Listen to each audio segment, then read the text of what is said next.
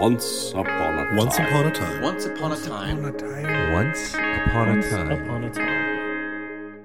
Hi, I'm RPJ, and you're listening to Dad's Read Princess Stories bonus episode about Snow White. In the last episode, you listened to the tale of Snow White read by Ian Case. Today, we are going to take a look at the history of Snow White. Strap in because we have a lot to cover when it comes to Snow White. Let's start with the basics first. Snow White is a 19th century German fairy tale which is today known widely throughout the world. The brothers Grimm published it in 1812, the same year that Canada burned down the White House, in the first edition of their collection, Grimm's Fairy Tales, called Little Snow White, and was numbered as tale number 53. This edition has multiple things in it that at some point got modified or altogether removed. In the 1812 or first edition, there is no stepmother. The evil queen is her mom, making her jealous rage all that much more terrifying. Instead of instructing the huntsman to kill Snow White and bring back her organs, the mother says, Take her out into the woods to a remote spot and stab her to death. And then she consumes what she perceives to be Snow White's organs. In the 1812 printing of the tale, the prince manages to get the coffin home without dropping it, but he does make his servants carry it with him from room to room so that he might gaze on his beloved. Eventually, one of the servants gets fed up having to lug this humongous glass box around, so he opens it up and smacks the comatose Snow White in the face. At which point, the chunk of apple flies from her throat and she wakes up. Now, fast forward to the final 1857 edition of the tale. This edition has a great deal in common with the most famed retelling Walt Disney's Snow White and the Seven Dwarfs. Let's quickly point out the significant differences. In the 1857 edition of Snow White, the stepmother does not ask the huntsman to bring back the little girl's heart, as she does in the movie. She asks rather for Snow White's lungs and liver. When the hunter fools her by bringing the lungs and liver of a young boar instead, she boils them in salt and she eats them. Little Snow White then runs off to the dwarves, who have no names. They also have no individual personalities. The queen comes to the dwarves' house not once, but three times, and each time she leaves with Snow White apparently dead. The third time, the queen returns with what is described as a poisonous, poisonous apple. So poisonous, she has to say it twice. One side of the apple is poisonous, the other is not. And she convinces Snow White to taste the apple by biting the wholesome side herself. The dwarves are unable to revive her, so they put her in a glass coffin embossed with her name and birth. Many years later, a prince comes to the house, sees her dead, and he falls in love with her. The prince asks to buy Snow White from the dwarves, but they refuse. He tells them he will die if he can't see her every day for the rest of his life. As his servants are carrying her home, they drop her, and the jolt effectively performs the Heimlich maneuver on Snow White. A chunk of poison apple comes flying out of her mouth, and she returns to life. Snow White and the prince get married, and the evil stepmother is invited to the wedding for some reason. When she sees Snow White alive and marrying a prince, she is so petrified with the fright that she could not budge. Iron slippers have already been heated over a fire, and they are brought over to her with tongs. Finally, she had to put on the red hot slippers and dance until she fell down dead. If I asked you, have you watched the movie Snow White recently? Chances are you're thinking about the animated cartoon, not the almost 100 other versions. That's right. Snow White, in some way or another, has been featured as a character in over 91 films and TV shows. Snow White has existed in cinema for almost as long as cinema has existed. The oldest film adaptation hit theaters in 1902, with the most significant adaptation coming in 1916, starring Margaret Clark. It was more than 20 years before Disney would release his own cinematic version of Snow White in 1937. The existence of the film is groundbreaking. It was Disney's first feature length animated film. Upon its release, it was immediately deemed as a masterpiece. Shirley Temple awarded Walt Disney a specially designed honorary Academy Award for the film, one regular sized Oscar with seven additional miniature statuettes attached.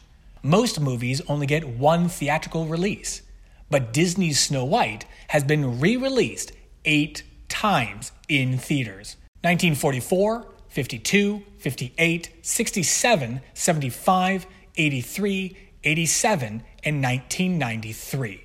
It is one of the highest grossing films of all time when adjusted for inflation.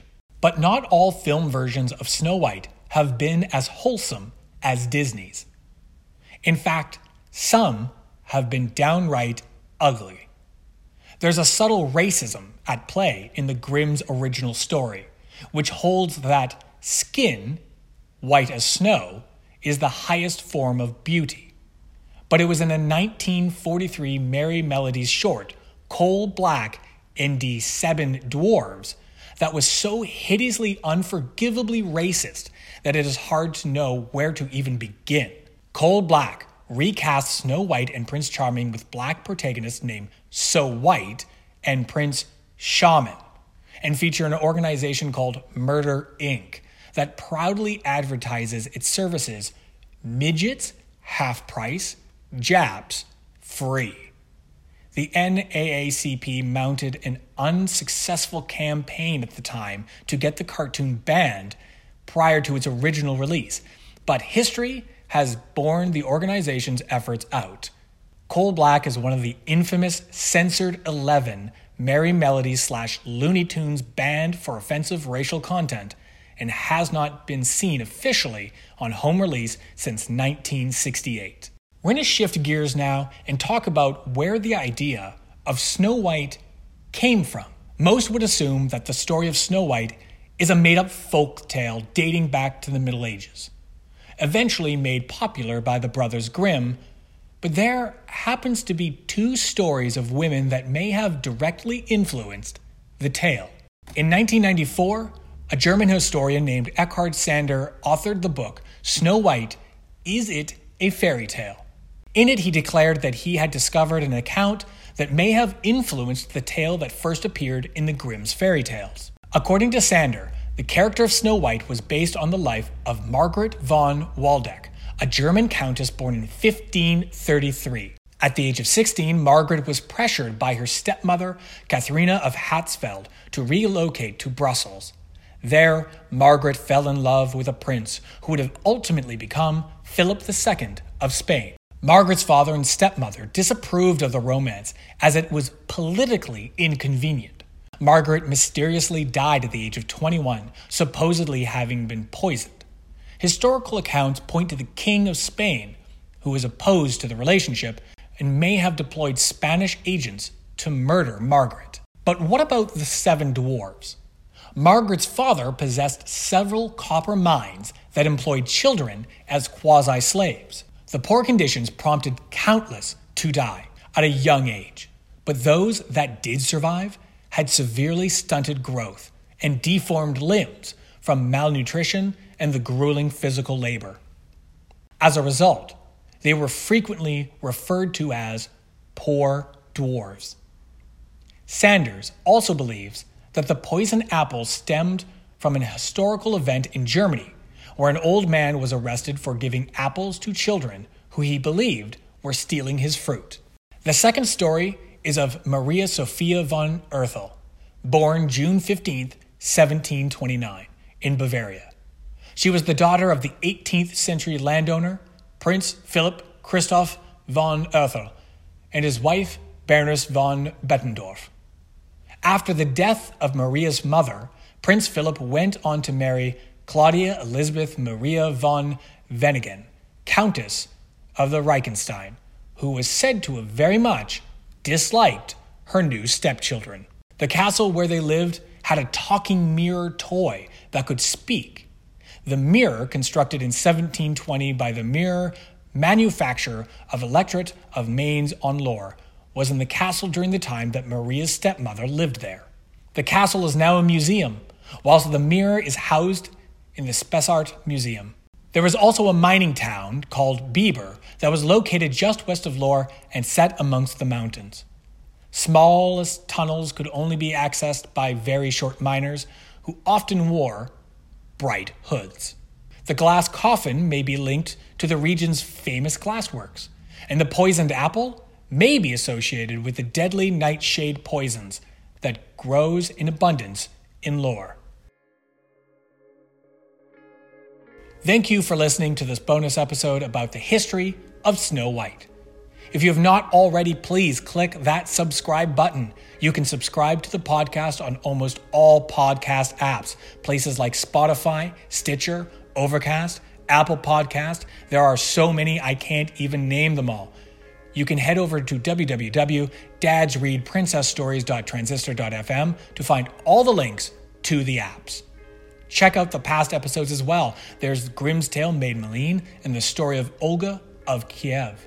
If you happen to be enjoying the podcast, help spread the word by sharing on social media. It is the best way to leave a good review. Trust me, it really is. By sharing it with your friends and family.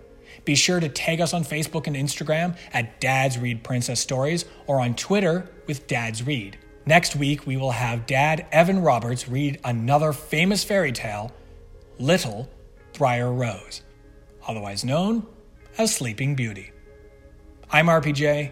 Stay safe.